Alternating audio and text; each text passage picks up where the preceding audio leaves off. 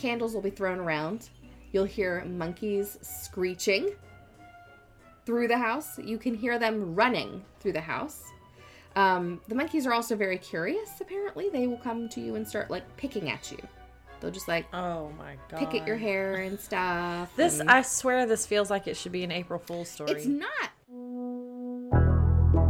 Wait, did you see that? What? Yeah. What is this? What?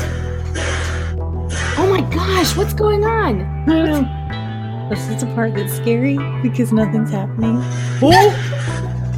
Shut up. Oh my gosh. No! No! That was scary. That was scary. That was scary. It's time for Girls and Ghouls. Okay, let's talk about it.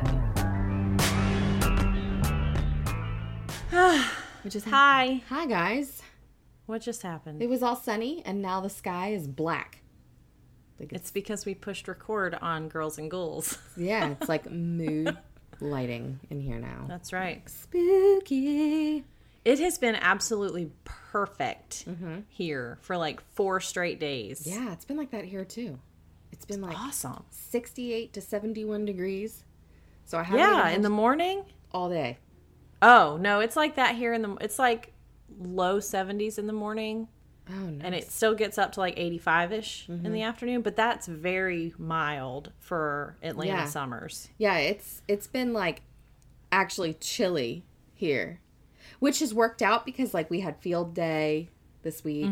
So the kids didn't have to roast all day long, which is that's that crap part of field day, is sitting outside in 90-degree weather for 8 hours. So Marley's at summer camp, so I'm very glad that the weather's been mild, because she's a counselor in training, which is pretty much like being a counselor, you just don't get paid. So interns. She's running around doing all the things. Nice. Is she for having 2 weeks? I'm sure she is. I won't talk to her till Saturday. They can't have their phones. Oh. I couldn't make it in camp. It's fine. She loves it. Fine. She loves it so much that she paid for one of her sessions because she wanted to go twice, and I told her that I can't pay for 2 camp sessions and send her to Switzerland in the fall. Yeah. So she worked and saved and scrimped and saved, and like she put all her Christmas money and birthday money to the side, and she worked and saved money, and she paid for one whole camp session. Nice. It's $400. $400. That's like a life savings for a 16-year-old. Yeah, good for her. Yep. That's so awesome. She paid for this first session. So it's 2 weeks per session if you're in training. Mm-hmm. So she'll be gone for 2 weeks total, and then she'll come back for 3 weeks, and then she goes for 2 more weeks. Oh, wow. And then she comes back for 2 weeks, and school starts, and then she goes to Switzerland at the end of August for 11 days. That's so exciting, though. I'm so excited for her, and I really want to go. Yeah, I want to go. My daughter's in the foreign exchange program at school, guys. That's why she's going to Switzerland, and this is like their big, big thing. Yeah. With the French exchange program, and they had a group of Swiss kids come in February and stay with the kids here. So Marley had her little Swiss girl come stay. She was so stinking cute, teeny tiny little girl. Yeah. Really cute. And it's funny because apparently the word squirrel is a weird word in every language. Yeah. And so Marley kept making her say the word squirrel in English because she couldn't say it. And it's some weird word in French too that's really hard for you to say unless you're like fluent in French. Right. I don't know what it is. I'm not even going to attempt it. Can Marley say it? Yeah.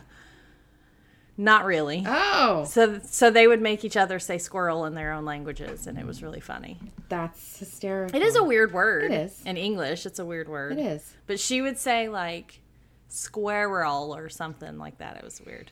It was funny. Like, she had to really think about it. Squirrel. That sounds harder to say than actually saying squirrel. Squirrel. Mm-hmm. Yeah. It was cute, though. That is cute. Like, they got in the car with me, and Marley was like, say squirrel. And she's like, no. And she'd giggle, and she's like, come on, say squirrel. Say it. And she'd say it, and they'd both laugh hysterically. It's like, oh, to be 16 again. Yes. No, I don't know if I'd want to be 16 again. No, now that I'm thinking about it. I'm officially 40, guys. Erin and I both had a birthday. We did. This past weekend. It was magnificent. It was Erin's birthday the last episode, and mine was 2 days later. That's right. We're all old now. I'm officially 40. We're both dead. That's right. We're coming to you from the grave. From the afterlife. They have great microphones here. Really good Wi-Fi. Really good Wi-Fi.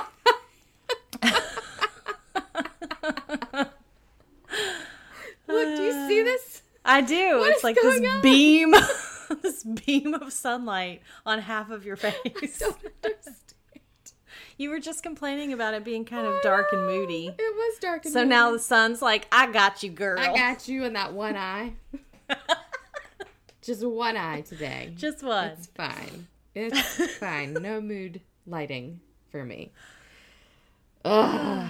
I'm so ready for school to be over. We're in the last week. It's the home stretch. It seems like it just goes on and on and on for you. Marley's been out since May 24th. That's insane. Our last day is next Wednesday. But which is what, the 13th? Yeah. June 13th? Yep. But they're Lord, that's a long time. But you guys don't go back till September though, right? Yeah.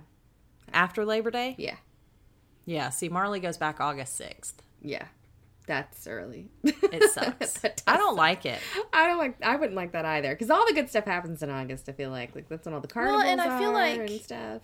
I feel like it's pointless to go back to school for like 2 weeks and then you're out for Labor Day. Yeah. Because the kids can't even get adjusted before they have a break. To be fair, I say we start after Labor Day. We technically start the weekend or the week before Labor Day on a Thursday. That's so dumb. So the kids are in school for like 2 days and then they have a 3-day weekend. So it's basically like to get their books, their desks situated. Pretty much. Like that's Find out who their teachers are, and then we're like, okay, we'll see you in 3 days. Pretty much. Well, I mean, they find out who their teachers are. In fact, they'll be finding out, I think, tomorrow, because they do. What? Yeah, they let the kids go. They all go and congregate. Like they meet with their new class, like their new classmates and their new teacher and everything. That's so strange. It's so strange. And then this year, because I have a kindergartner again, which is a first in a long time, we have instead of going to school on the first day of school, Gideon will go for like an orientation where I have to go sit with him during the day to meet with his teacher. Yeah. So. For the whole day? No, it's like an appointment. Like every child gets to go in for like an hour. Oh. And then he officially starts, like, Friday, and then he has a 3-day weekend. That's so weird. I think so, too. Who decides these schedules? I don't know. Because that's just dumb. I don't know. The whole thing is crazy. I want to know who decided the year-end schedule, because the whole year felt like, smooth sailing, everything's under control. And then the 3rd grade class and the 5th grade classes decided to cram everything into all the activities. They both had major projects due, like big projects. Like we've had dioramas, and we had to build a model town with a super highway built over the top of it to be displayed for the town to see. So we had to work on that. We had to. They had 2 field trips, field day. They've got the class picnics, the school kickball tournament. Like it's all this stuff every day. And then the kids come home and they're like, we had so much fun. And they're zonked. My cats are fighting. They're always fighting. I have to tell you, as much as I loved Marley being in elementary school and having all these fun outings that I could help participate in, getting her to middle school and especially high school has been such a nice relief for me as a mom, because I don't have to do anything. It's not wonderful. I don't have to be there. I can just write a check. Like, here's a check. Be like, here you go. Yeah. Have fun. I don't have to do like the room mom stuff. I don't have to bring snacks. I don't have to do field trips. I don't have to nothing. They don't do anything in middle school and high school. Yeah. I don't except go to Switzerland that costs a freaking butt ton of money. But anyway. But you don't have to do all that stuff. They don't do field day. Mm-hmm. They don't do all that. And it's fun for the kids, but it's a lot on the parents, especially for parents like you where you have multiple children. Yeah. Now, luckily, field day isn't something that parents are invited to. We don't get to... You still have to deal with your children, though. I still have to deal with my children afterwards. Yeah. I have to prepare them beforehand because you're required to send in all this stuff. Like, they have to... And it's not, like, a big deal. Like, I put sunscreen on my kids. They have water here. But I have to remember in the morning that they have to take the sunscreen with them. They have to take the bug spray with them because that's the thing now. They have to take water with them. Additional water. Backup water. All the water. I told Jeremy I was going to start sending him with a gallon jug, and he was like, okay, drink out of that. And I was like, get some muscles, boy. Big straws. Big, yeah, exactly. Big straws. Get him one of them super straws on Amazon. They have, like, super duper curly ones, long ones. That's what he needs. That would be hilarious. Just come into school and be like, sit that on your desk, poke a hole in the top. Exactly. That's what he should do. That's what we should do next year. It's his last year. That would be hilarious. But, we had it yesterday. They came home from their field day, which is not technically field day. They call it the elementary school Olympics. And every classroom is a different country. Oh. And then they compete against each other. Because that's fair. Let's put sixth graders. Yeah. Let's have sixth graders compete with the kindergartners. It's fine. Yeah, it's fine. And every year, the same classes win, which is funny. Like, the teachers must be, like, prepping them all year or something. But then the kids come trudging into the house like, it's rigged, I tell you. It's rigged. And I was like, all right, calm down. It's not a big deal. Like, did they get, like, a trophy or something? Like, what happened? No, they talk about it on the announcements, and we all tried our hardest. All right. Did you have a good time? They didn't even get, like, the Yoplait caps. No, they don't get it. On a string as a medal. Nope. And we don't do participation prizes here, so. Thank God for that. I know. I hate participation prizes. At least not for stuff like that. They do participation prizes for, like if you do, like, the science fair. Or you're a part of the, like, voluntary STEM club. And you do, like, STEM club, they have to make, like, inventions. And then they... Yeah, and that, I get that, because they actually had to work. Yeah, significant work, but field day... That was the thing that I hated the most about Marley playing sports in elementary school, was the participation trophies. Yeah. I hate them. It's like, they suck. They didn't win a single game. Why are they getting trophies? That's not cool. They're like, but ma'am, she's 4. Like, doesn't matter. I don't care. She's terrible. She stood there and picked her nose the whole season. Why is she getting a trophy? I don't understand this. I think they should do what they did when we were in school. When I was in school and we did, like, the little, stupid sport things and we all sucked, they gave us those little tiny, like, stupid ribbons. The, like, 10-cent ribbons that you pinned to your shirt that said, I tried, pretty much. Pretty much. Marley seriously was that kid. I remember we tried soccer first, and she played soccer for, like, 3 or 4 years, but she started when she was like 5. So at 5 years old, it's literally herd ball, right? Yeah. The referee goes into the field. You've got 2 teams of 5-year-olds in these oversized jerseys that come down to mid-shin. Yep. And they're out there like, well, I don't know what we're doing here. Okay, coach says we got to stay in here, whatever. And the referee blows the whistle. And drops the soccer ball into the middle of the field, and they all charge at it, and it's just herd ball. Everybody's getting kicked in the shin. People are falling over because at 5 years old, they're like top heavy or something. They fall really easy. They're lanky, and they don't understand what to do with their arms and their legs. And the coach decided at 5 years old to stick my kid in as goalie. Yep. And they give them these gloves that are, like, massive compared to the size of their tiny little hands. Mm-hmm. And my first thought was like, oh, this will be great. She can't pick her nose. I was wrong. She got into the goal. She got into the goal with these giant gloves on.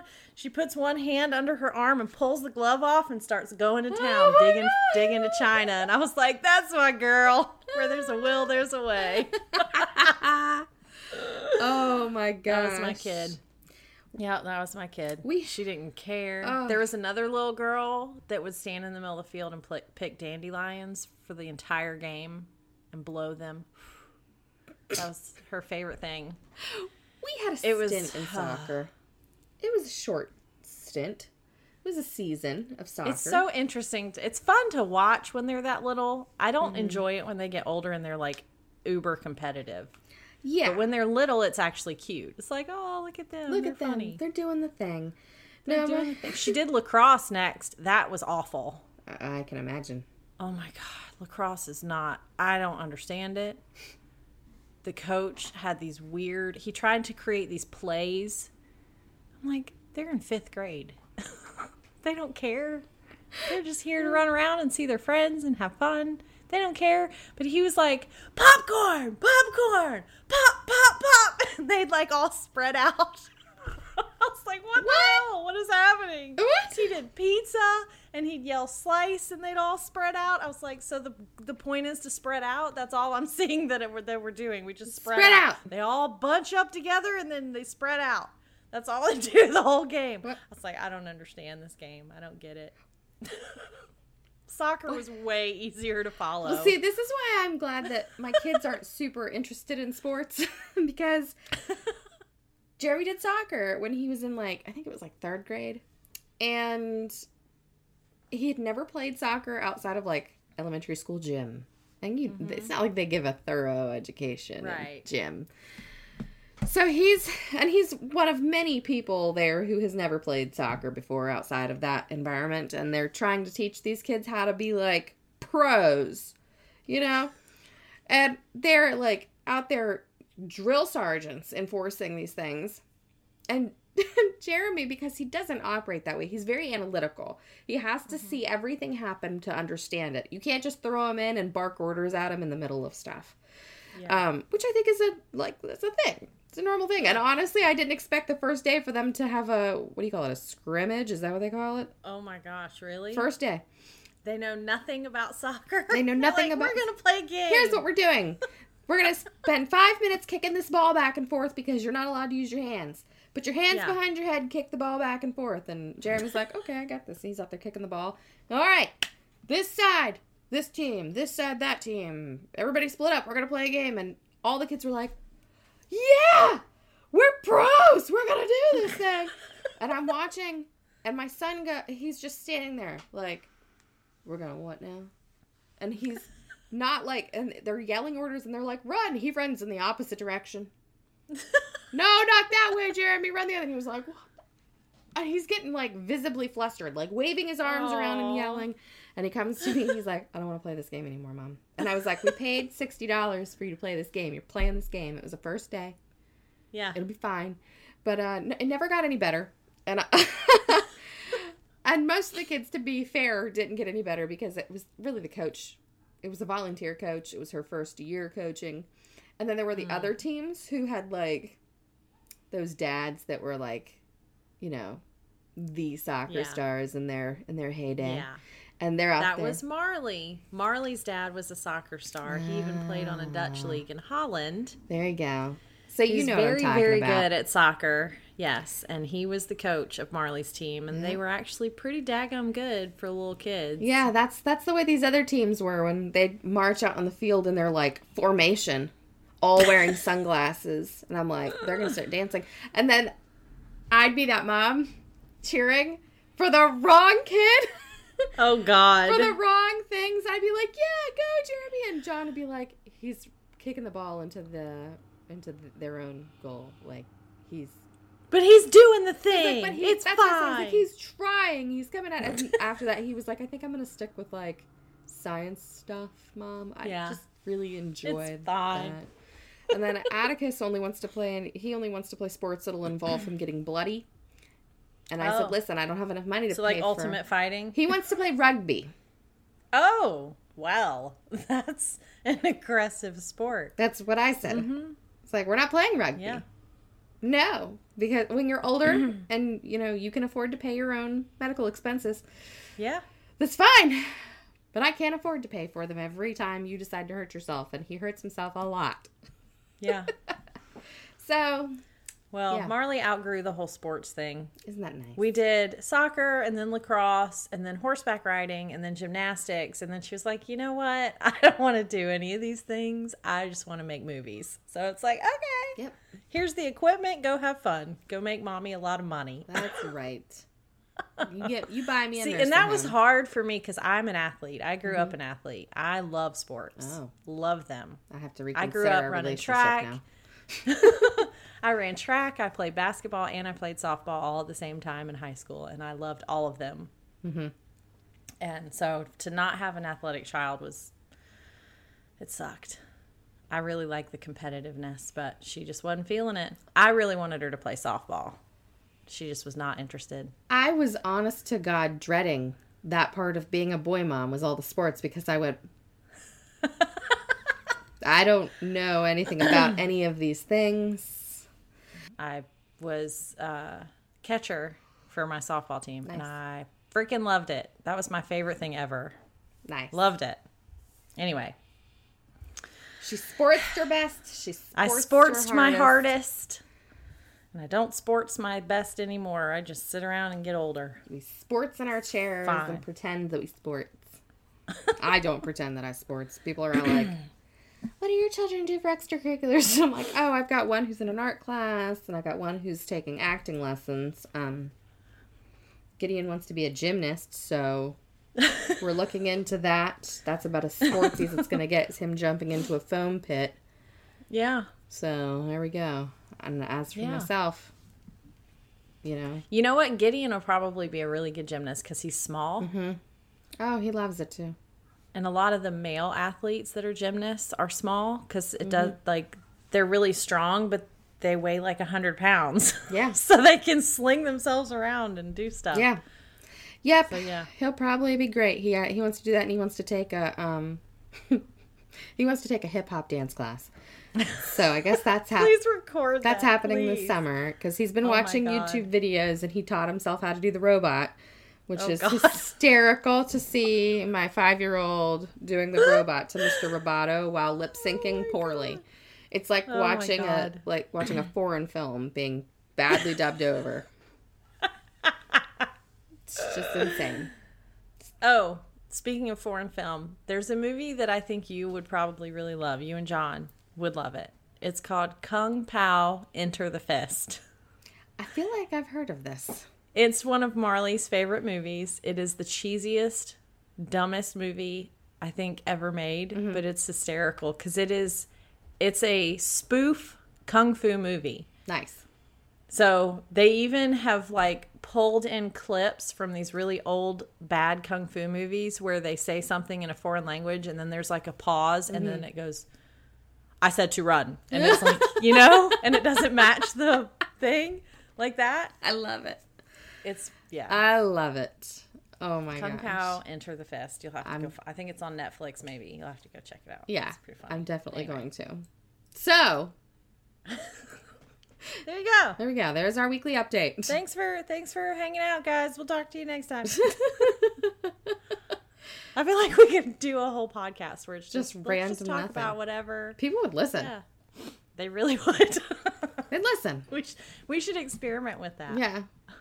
I have a third podcast. Here we go. Hey, why not? Let's add it to It'll be called Stuff and Things. Stuff and Things. By the way, she's Erin. I'm Kirsten. Yeah, that's us. I think we've been forgetting to do that. I don't know. We do. We forget because we know each other. We kind of. We go way back. Oh, yep. It's yep. Yes. Yep. Yes. So who's first? Is it my turn? Is it me turn? It's you turn. Me turn. Okay. Are we ready? Yeah, let's do it. Let's get scary. Let's get ghosty. Okie dokie. So this week, I am taking us all to the Driskill Hotel in Austin, Texas. See, this gives me bad vibes. Why? I don't know. I feel like there's something bad. Well, it's a ghost podcast. I know, but I feel like it's something. So it's not going to be like, this is such a pretty hotel where nothing bad ever happens. They have unicorns and princesses and glitters. Yeah. So the Driskill Hotel was named for Jesse Driskill, who built the hotel. Makes sense, right? It does. He was a cattle baron, very successful cattle baron. He moved from Missouri to Texas in 1849. What? My brain heard cattle baron and I went, he couldn't have cows? A baron cattle. Yeah. He was just one of those men who was not allowed. So apparently he supplied beef throughout the Civil War to the Confederate Army. I bet so he made a lot of money doing that.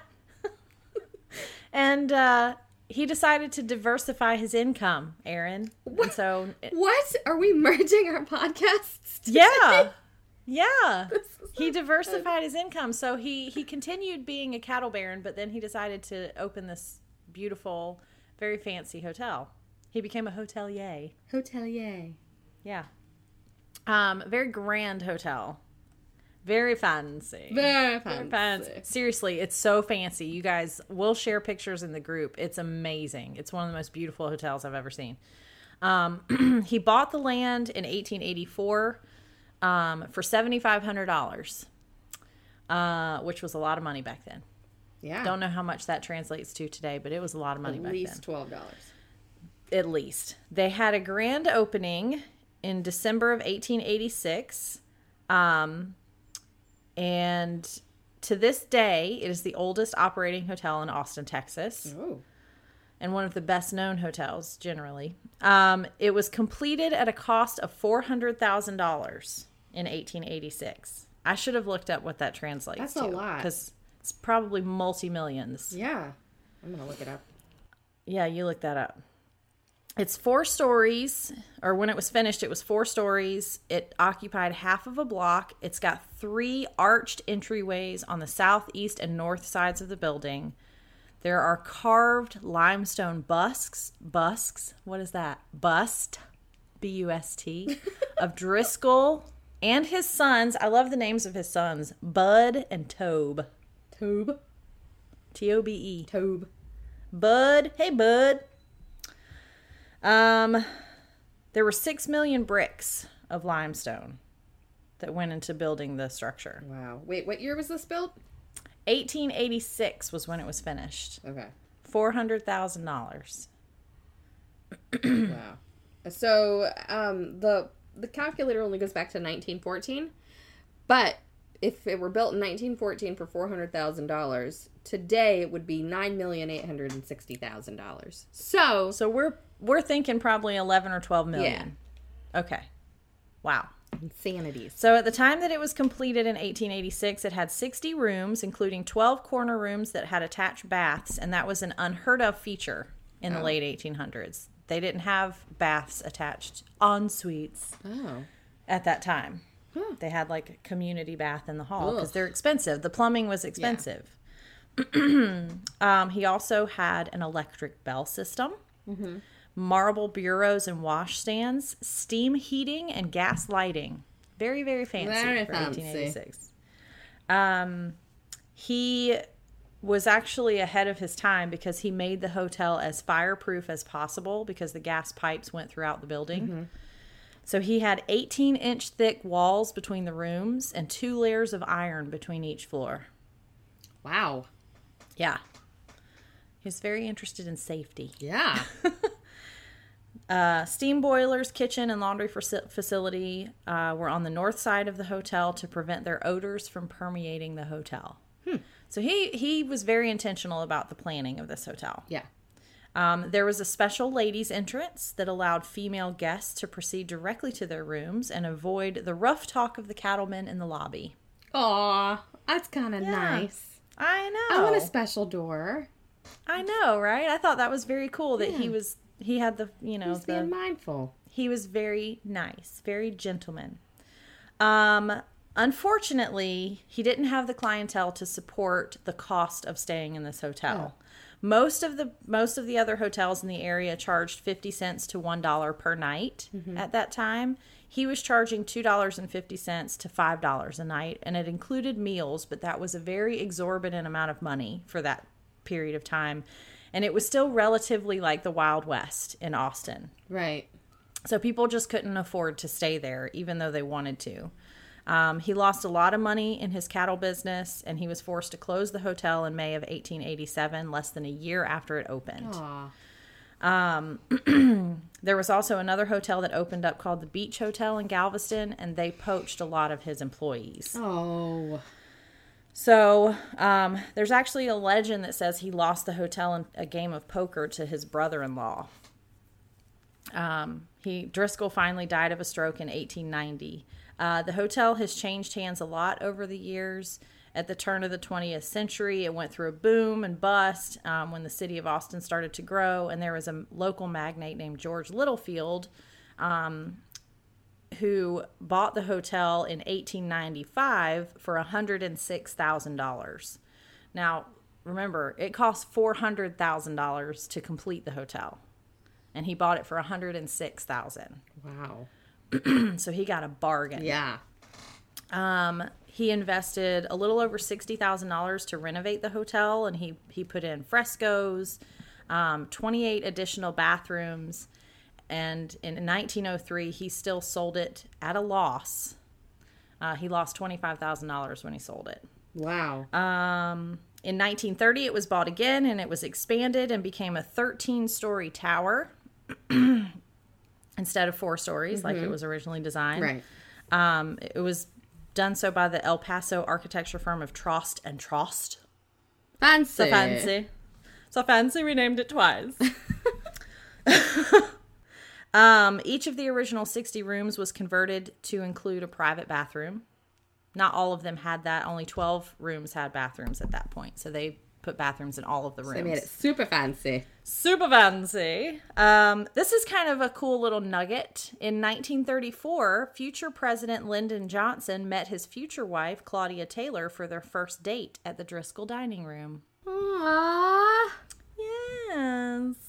They loved the hotel, and they went there often during their lifetime together. They stayed there dozens of times during the rest of their lives, and it also was his campaign headquarters when he was running for Congress. Aww. Actually, and again when he ran for Senate, and then he would return during his presidency multiple times and stay there. Nice. Let's see. Long history of this hotel, so I'm trying to sum it up. There was a renovation in 1950 where they added air conditioning to the building. They also added, they removed this very dramatic rotunda mm-hmm. in the entryway. They removed that. Demolition was threatened in 1969, but it fell through, fortunately. It was saved from the wrecking ball at almost the last minute when a nonprofit called the Driskill Hotel Corporation raised $900,000 to buy that hotel. It's been bought since then by Braniff International Hotels. They did a $350,000 renovation in 1972 to the lobby, just the lobby. Wow. $350,000. They used it a lot for conferences and things like that. And then it was leased out in the 80s. Let's see. Braniff International Corporation filed for Chapter 11 bankruptcy in 1982. And the hotel was, again, on the chopping block. Mm-hmm. They emerged from bankruptcy in 83. They sold the building to Lincoln Hotel Corporation. And I believe that's who owns it today. Actually, no, it's owned by Hyatt Hotels. Excuse me. They own everything. They own everything. So the Hyatt Hotels now owns, they purchased it in August of 2013. The most recent renovation was in 1996, and it was completed in 1999, and they had a grand reopening, millennium celebration, and they still do occasional renovations of different areas, like small areas. Mm-hmm. So, fun fact. This is, again, merging our two podcasts because you and I mentioned this just the other day on Wit and Wisdom. The restaurant in the Driskill was used in the movie Miss Congeniality. Oh! Yep. It was represented as a restaurant in New York City, but it was indeed the restaurant in the Driskill Hotel. That's so funny. I didn't know that. I didn't either. So, there are some ghosty ghosties in the Driskill. Otherwise, I wouldn't be talking about it. She just wanted to tell you the history. I just wanted to tell you the history. It is a cool hotel, though. It's absolutely stunning. Yeah. Absolutely stunning. Very fancy. One of the most famous rooms in the hotel is room 525. There is a legend. And again, it's a legend. Don't know if it's true. Don't really care. This is what a lot of people say happened there. So we're going to talk about it. This is it. We're going to do it. They refer to this as the suicide brides. Oh. Yep. So apparently in this room, 20 years apart, two brides, brand new brides on their honeymoon, killed themselves in the bathtub of room 525. Wow. Mm-hmm. Why? 20 years apart, almost to the day. That's weird. Mm-hmm. Yep. The room was, after the second one, the room was shut off completely. And then they did reconstruction in the late 90s, and it was allowed to be opened. People stay in the room, say that they have weird things happen. The bathroom will leak. They'll see apparitions of women in wedding dresses. Not a huge surprise, considering that that's what they say happened in that room. What? Yep. There's another suicide, apparently, that happened on the fourth floor of the hotel. A woman took her life. It doesn't say how. I don't know if she jumped or what she did, but she committed suicide there. A lot of people say that they see the spirit of a female out of the corner of their eye while they're on the fourth floor, but when they look to see who's standing there, nobody's there. Mm. They'll have sounds of a female whispering to them. Ooh. I don't like that. No. And it says, while very faint, those who have heard it do not forget it very easily. They will... Some people have claimed to hear a woman crying on the fourth floor. Aww. Even when no one is staying on the fourth floor, they'll still hear it. A lot of the staff have reported that. And so they, of course, think it's the woman who took her life on that floor.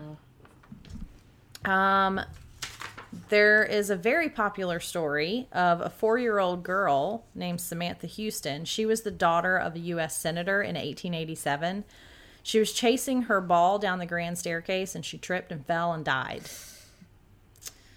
They've actually, as a tribute to her, the hotel owner at the time commissioned a portrait of her, and it still hangs on the wall of the fifth floor. It's kind of creepy because of how realistic it is. Like... Mm-hmm. You know, pictures follow, like the eyes follow you anyway. It's just kind of creepy. It's a beautiful portrait. She's holding flowers, little brown hair, whatever. Very cute, but it's just creepy. So this picture is still there. And a lot of people claim that they feel dizzy or even nauseous when they look at the painting. And some report feeling a strange sensation of being lifted off the ground. What? Yep. Others have say that they think that Samantha tries to communicate with them through the painting, and they'll, like, if you stare at it for a long time, her expression changes. I think that's just your eyes playing tricks on you, honestly. Oh, yeah. You know, if you stare at anything long enough, you're going to feel like it moves or it changes or whatever. Yeah. That's just your eyes playing. So I don't know about that, but the other stuff's kind of creepy. Yeah.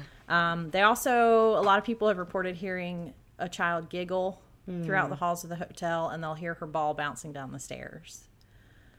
Yikes. So that's little Samantha. There's another ghost that appears in the lobby area, and her name is Mrs. Bridges. She used to work at the hotel, and she likes to come and arrange flowers in the hotel lobby. Well, I mean, it's useful. Yep. She's like the sweeping ghost. Yeah, she's just handy. She's just handy to have around. Yeah. If she's around, you'll smell flowers, very strong scent of flowers. Right. And she also likes to shush rowdy guests. I like her so much. Yep. If it gets too loud or rowdy, she'll shush you very sternly. Oh, my gosh. She's my favorite. Yeah. She appears to the front desk staffers sometimes when they get too loud at night. Nice. Yeah. She's like, get back to work. Hush. I love her. She is my favorite. I do. Yeah, she's awesome. Colonel Jesse Driskill himself has been known to check into the hotel from time to time. Nice. People will smell cigars, and the lights will flicker. There is a very large portrait of Colonel Driskill in the hotel, and it appears around his portrait. People will smell that cigar smell. There's, let's see, one of his favorite rooms, Colonel Driskill's favorite rooms, overlooks 6th Street and Brazos, which is right at the corner of the hotel. Somebody said that they woke up in the middle of the night in that corner room, and they saw him, saw Colonel Driskill standing in the room, peering out the window. And they smelled cigar smoke. He was just puffing on his cigar, looking out the window, and they were like, hey, what are you doing in my room? And they turn the light on, and he's not there. I mean, I gotta be honest. If there's a man in my room looking out the window smoking a cigar, my response isn't gonna be, hey! Yeah. It's gonna be he was quoted as going, hey, fella, what the hell are you doing in my room? And he turned the light on, and he wasn't there. The man who was staying in the room was obviously freaked out by it. And clearly. You know. Yeah, he told the staff about it, and they were like, I don't know what that was. But he said even after the vision of the spirit disappeared, he could still smell cigar smoke kind of hanging in the air. Weird. Yeah. It's Colonel Driskill. He's like, what are you doing in my room, dude? Man, and I don't even like the smell of cigars. It would have to be something good. It would have to be a pipe. I love the smell of a pipe. I do love the smell of a pipe. I don't mind the smell of cigars. It's certain cigars. Yeah. There's certain ones that smell better than others. Yeah. So this is really interesting. There's a couple of celebrities who have stayed in the hotel and reported incidents. Dun, dun, dun. Dun, dun, dun. One is singer Annie Lennox, who I'm sure we're all familiar with, from the Eurythmics. She stayed in the hotel, and she had a strange experience. She was trying to figure out what outfit to wear, as we do, right? She laid two outfits down on the bed. She couldn't figure out which one she wanted to wear. She goes and takes a shower, and she comes out, and one of the outfits had been neatly packed back in her suitcase, and the other one laid on the bed. Okay. They were like, don't wear that one. Weird. Yes. You don't want to do that, honey. No. Not today. This is the one you want. She wore the outfit that the ghost picked for her. Yeah, I would have too. I mean, yeah. You just do what the ghost tells you. Yeah. So Johnette Napolitano, the lead singer of Concrete Blonde, she stayed there, and she even wrote a song about what she saw. Oh. The song is called Ghost of a Texas Ladies Man. Mm. And it's about Driskill himself. Nice. She was in the shower, and the ghost appeared to her, apparently. In the shower? And these are the lyrics. These are just a few of the lyrics from that song. I saw a face in the shower door. I'm going to stop you right there. If I see a face in the shower door and I know I'm in that room by myself, somebody's dying, and it ain't going to be me. Yeah. Yeah. Okay. I saw a face in the shower door. A cowboy smile came and faded. I reached for my towel on the floor. I didn't think it was exactly where I'd laid it. You don't scare me. You don't scare me, I said, to whatever it was floating in the air above my bed. He knew I'd understand. He was the ghost of a Texas ladies man. So he knocked her towel down so that she'd have to open the shower door and be all naked as a jaybird, pick her towel up. He doesn't sound like a ladies man. He sounds like a pervert. Yeah. Just saying. I mean, and then he was like floating over her bed. Floating over her bed. Yeah. It sounds like Johnette was kind of into it. I mean, she's like, "Hey." I guess it would depend on what the ghost looked like. You know, I don't even think so. For me, it's just like, I mean, how well is he manifesting himself? What is he manifesting? Like, what you got going on there, Colonel? How are things going? Weird. So yeah. Guests and staff have reported a paranormal prankster who likes to operate the elevators, move furniture, pushes guests out of their beds, and hides their belongings. Prankster's one word for that. There are a few other words that I could think of. There are, like, yeah, I'm not gonna. Yeah, I'll keep it clean today. I don't know why. I just feel like keeping it clean. So that is the story of the Driskill Hotel. You can stay there. It's a very posh luxurious hotel. Very fancy. It's several $100s a night to stay in the Driskill Hotel. So I will not be staying there. We're frugal. We do this podcast for free. Okay. Free. Y'all don't pay us enough. Nothing. Y'all don't pay nothing. Nothing. So I won't be staying at the Driskill Hotel. If you guys want us to stay at some fancy hotel and report on the ghosts there, you can totally PayPal us some money. We'll do it. We'll do it. We'll do it. Well, I will. Don't touch me. Will you? Will you really? I don't know. Don't touch me. Don't sit on my bed. Don't hover over my face. Don't look at me when I'm in the shower. There's a lot of rules. There have to have rules. There are rules. Okay. Don't hide my belongings or push me out of the bed. That's just mean. It's just mean. I mean, you're sleeping soundly and then just somebody shoves you out of the bed. And you're like, what? What happened? And there's nobody there? Who does that? A prankster. A prankster. And meanwhile, he's going to hide your toothbrush. Pick out your clothes for you, too. Crazy freaking ghosts. So there you go. Driskill Hotel, ladies and gentlemen, in Austin, Texas. Oh, my God. You're welcome. That's a journey right there. A journey. It's a journey. I want to know. It's very pretty. I mean, yeah, for sure. But I want to know more about this Texas ladies man. The Texas ladies. Yeah, let's look at those lyrics again. I saw a face in the shower door. I mean, was he like hearing? Hello? Hello? What are you doing in there? Do you have any extra body wash? Because I'm out. I love my toothpaste. A cowboy smile. What does that look like? Came and faded. I don't know. Like one. Five. I don't know what that looks like. Hey, lady. Hey, lady. How you doing? That's Joey from Friends. I don't know. What are you doing? He's not a cowboy. How you doing? It was Joey. It was just Joey. Yep. Reached for my towel on the floor. I didn't think it was exactly where I'd laid it. You don't scare me. What? To whatever was floating in the air above my bed. Yeah. I'm just gonna. That's a hard no. It's a pass for me. Yeah. It's just I'd have to pass. Well, that's weird. It's good stuff. It's good stuff. It was fun. Yep. That was weird. It's not as weird as the story I'm going to tell. Oh, I'm sure it's not. But it was just entertaining. Well, I'm ready. Are you ready for weird? I'm buckling up. You buckle up, Buttercup, because it's... this is one of those stories... My mom told me about this. And I thought she was pulling my leg. I'm going to be honest. I thought she was just messing with me. Mm-hmm. She's not. She's telling the truth. I should know better. My mom's an honest woman. So we're going to go to the Poconos. We're going to the Poconos. It's a very popular travel destination. Oh, I feel like we're planning everyone's vacations now. Like, we really are. Because we really are. These are great places to visit, all in all. But we're going to the Poconos.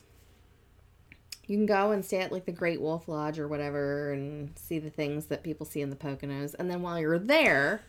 See the things. The things that people see when they go to the Poconos. We don't know. We've never been. There are trees.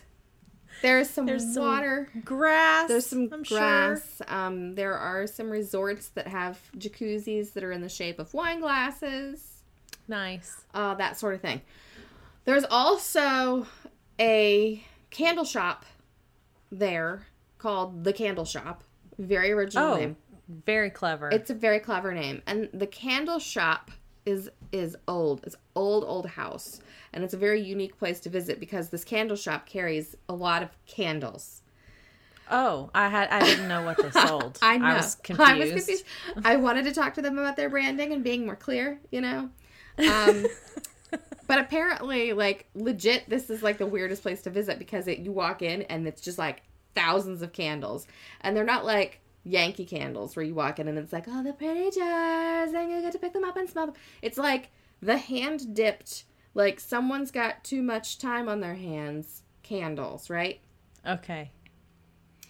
Now, this candle shop didn't used to be a candle shop. It used to just be a house, and it was a house for a doctor named Dr. William Redwood Fisher. He was a very fancy man. Mervan Siman. He moved into the house that was built in 1897 with his wife and his children, and they were very, very, very, very happy until one day the wife and the children perished. What? Of smallpox and yellow fever. Aww. 'Twas a sad time for Dr. Fisher.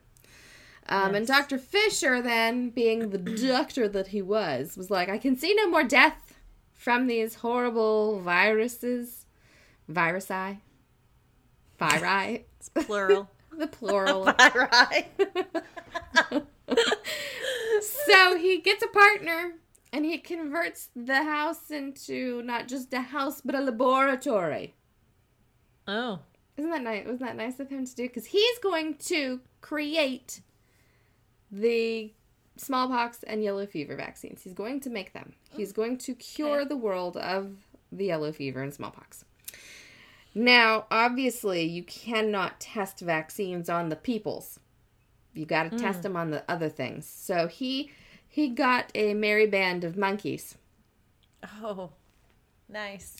This took a turn. It got weird real fast. I was not seeing that coming. He gets a merry band of monkeys. They are not. Were they like the orangutans in Jungle Book? I want to be like you. You. Yeah. No, these. And have smallpox too. Yeah. No, these monkeys were very unhappy because. Oh. In order to. Bear in mind, like, I'm pretty sure there's not a lot of history about Dr. Fisher aside from this little tidbit. I've searched everywhere and without, exhausting myself. I checked like 8 resources. That's where we stop is 8. Any more than that's too much work. After that, like if I have to go to the like little newspaper philo things, like I'm just not doing it. Anyway, like we do this podcast for free, guys. So he's lost his mind a little bit at this point is my belief because he starts doing experiments on these monkeys. He's not just testing the vaccines on them. He's testing all sorts of things on these poor little fur creatures of love. And then when they get sick, because they get sick, that's what happens. He decapitates them and then buries them in the yard. Why decapitate them? I don't know. Maybe he was afraid that they were going to be zombies afterwards. I mean, this is a weird time in his life, and he would really appreciate you not judging him. Okay, I'm sorry, Dr. Fisher. So, he eventually kills all the primates. He does create the vaccines, or set the stage for it, or something. He eventually dies. The house is sold many, many times. People don't like it. They don't like it. No one knows why. I can't imagine why. I don't know either. But then it's purchased by a couple who wants to turn it into... It was an antique shop at that point. They decide they want to turn it into a candle shop because, Linda, the wife... It was Linda and Jim... Linda Schleyer. I don't know how you say that name. Anyway, she makes candles anyway. Like, that's her gig. She makes them for a lot of other shops in the area. And she's like, you know what?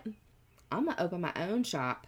I'm going to turn this into my candle shop. So she turns it into her candle shop. She hires people. But the employees are like, they don't want to stay. They don't want to hang out. And they were complaining like, there's someone upstairs and we can't go upstairs. And she's like, you guys are crazy. Like, this is ridiculous. I know that the house is old and it's a little creepy looking because it's old, but there's no such thing as ghosts. And there's candles everywhere. It's fine, guys.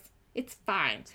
So she's not worried about it at all until one day she's in the candle shop by herself because the employees aren't hanging out. Even her husband doesn't want to hang out. He don't want to be there. Oh, nice. And she hears chittering. Like a chittering sound coming from upstairs. She can't understand what it is. She's like, it's rodents. She has an exterminator come out. They're like, nope, there are no rodents here. It's fine. It's fine. You're imagining things. So she brushes it off. She's walking around in the shop and she feels something furry slam into her leg. Nope. She thinks someone's dog has run in. There's nothing there. And she's confused. She's like, okay, this doesn't make any sense. I don't understand what's going on. Now, she does not know the history of this house. They just bought it. You know, they didn't know anything about what had happened. She complained about it to a neighbor, and the neighbor was like, oh, yeah, that happens. And she was like, but why? So the neighbor, being more interested than she is, because she's just like, whatever. I've got my candle shop. It's all good. It's fine. The neighbor does research and finds out about Dr. Fisher and his laboratory and the monkeys. Mm. They also find the blueprints for the laboratory. And it turns out that the lab was in the basement, a part of the house that no one had stepped foot in. They purchased it without even going into the basement. What? They didn't even go in because it was... Why would you do that? They said they were told it was like a dirt basement or something. It was used for retail. There was no reason for them to go. They finally go to the basement. And in the basement is all of Dr. Fisher's medical equipment. It's all still there. Oh, my gosh. Mm-hmm. Including cages that were built into the walls. The monkeys were not treated well. Since discovering the laboratory, the activity in the house got worse. There are, of course it did. Things, candles will be thrown around. You'll hear monkeys screeching through the house. You can hear them running through the house. The monkeys are also very curious, apparently. They will come to you and start, like, picking at you. They'll just, like, oh my God, pick at your hair and stuff. I swear this feels like it should be an April Fool's story. It's not. Like, I said, I thought the same thing, and I looked everywhere. They've had the Pennsylvania Paranormal Society. Okay, listen to this name, by the way. Pennsylvania Paranormal Society of PA. In case there was any doubt. And if you didn't know, it's Pennsylvania. It's in Pennsylvania. They came out and researched it. They actually have a picture. They have a picture of a monkey. No freaking way.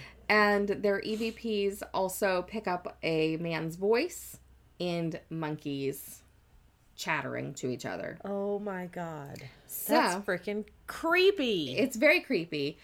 It picked up so much media, though, when they found out that this was going on, that Animal Planet actually went out and did a show called The Haunted. Oh, my God. About these ghost monkeys. And it apparently is still going on. Like, they're just there. Oh, and it smells bad sometimes. That's the other thing. Because monkeys throw poo. It smells like poo. And... now, because Linda's, like, stuck with this place, you know, she doesn't want to get rid of it. She turned the basement into, you guessed it, a haunted attraction. You can pay $12. Of course she did. $12 to go into the basement that she has converted, by the way. If you look at the outside, it looks like a castle. Yeah. Like King Kong on the outside. Because she's a crazy woman. So she's really profiting off of this insanity. Definitely. So it's not just a candle shop anymore. It's not. I mean, it's a candle shop. You can still get your candles. But after dark, you can also go into the haunted basement of Monkey Death, where there will be strobe lights. Because, you know, that's what you do with haunted places. Strobe lights. You can also smell the poos. God, that's disgusting. Yes. So, that's the very short and ridiculously crazy tale of Dr. Fisher. Really, it's so odd. I just think it's weird that the monkeys are still there. And they're just like, hey, people, let me pick the bugs out of your fur. Oh, that's so gross. Let me touch you. Let me throw things around.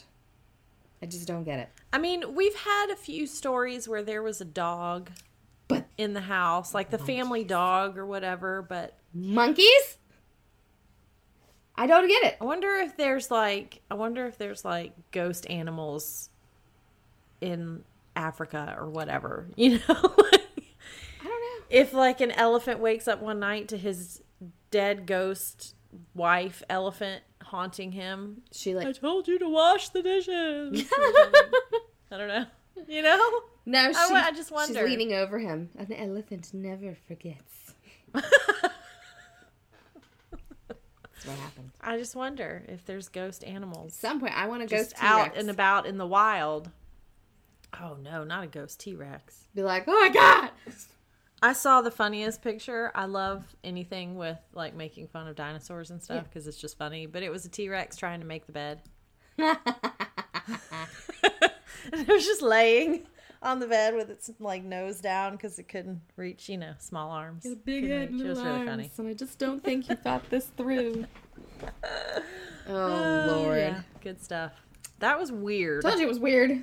It's weird. Very, but I had to do it because of, you know, the weirdness. Yeah, it's just like, and it's one of those things where I was like, okay, I've got to find something that says this isn't true. There's nothing that, like, people go in and they're like, we heard, you know, scampering all over the floor, and there was no one there. I mean, it's not, like, crazy stuff. Like, the monkeys aren't, like, you know... Oh, there was one report of a monkey growling. Ew! Someone. I didn't know monkeys growled. So maybe it's the devil. I don't know. It's the devil. Maybe it was Dr. Fisher growling. It's Dr. Fisher. He's finally... He's just lost it. He's just done. He's out. Yeah, he thinks he's a monkey now. Yeah. That's what it is. Weird. So that's it. That was very odd. Yep. It was a weird story. It was a good story. Go see some monkeys, guys. Go to the Poconos this summer. Go see some monkeys. Get a candle. I got to see the picture. You share it with me. We'll have to put it in the group. Yeah. With pictures of the Driskill Hotel. Yeah. Monkeys. Monkeys are the bomb. No, not one. Weird. Very weird. So that's all. Okay. Well, hey guys, we're gonna be wrapping up the first season here soon. 2 weeks. Yeah. So I know you'll miss us. It's okay. But so yeah, we've got a couple episodes left, and then we'll push pause so we can relax and enjoy the summer. And I've got to move. Hopefully, gotta find a house first, but it'll happen. Working on that one. But yeah, it'll be good. It's been fun. It has been. I'm kind of shocked. Like, what episode is this? What number are we on? 18. God, that went fast. It did. Yep. Wow. Time flies when you're having fun. Time flies when you're being ghostly. That's right. And you're talking about monkeys. All right, guys. Well, send us your ghosty stories and leave us a rating and review. Do it. And hang out with us in the Facebook group. And enjoy the last 2 episodes before summer break. Yeah. It'll give you time to get caught up or go back and re-listen, get re-scared. That's right. Re-scared. Yep. All right, guys. We'll talk to you next week. Bye. Thank you so much for listening to Girls and Ghouls. Don't forget to subscribe to Girls and Ghouls on iTunes, Stitcher, or your favorite podcast app. If you enjoyed the show, leave us a 5-star review or tell us how scared you were on social media. You can tag us with hashtag Girls and Ghouls or tag us at Girls and Ghouls. Until next time, stay scared, friends.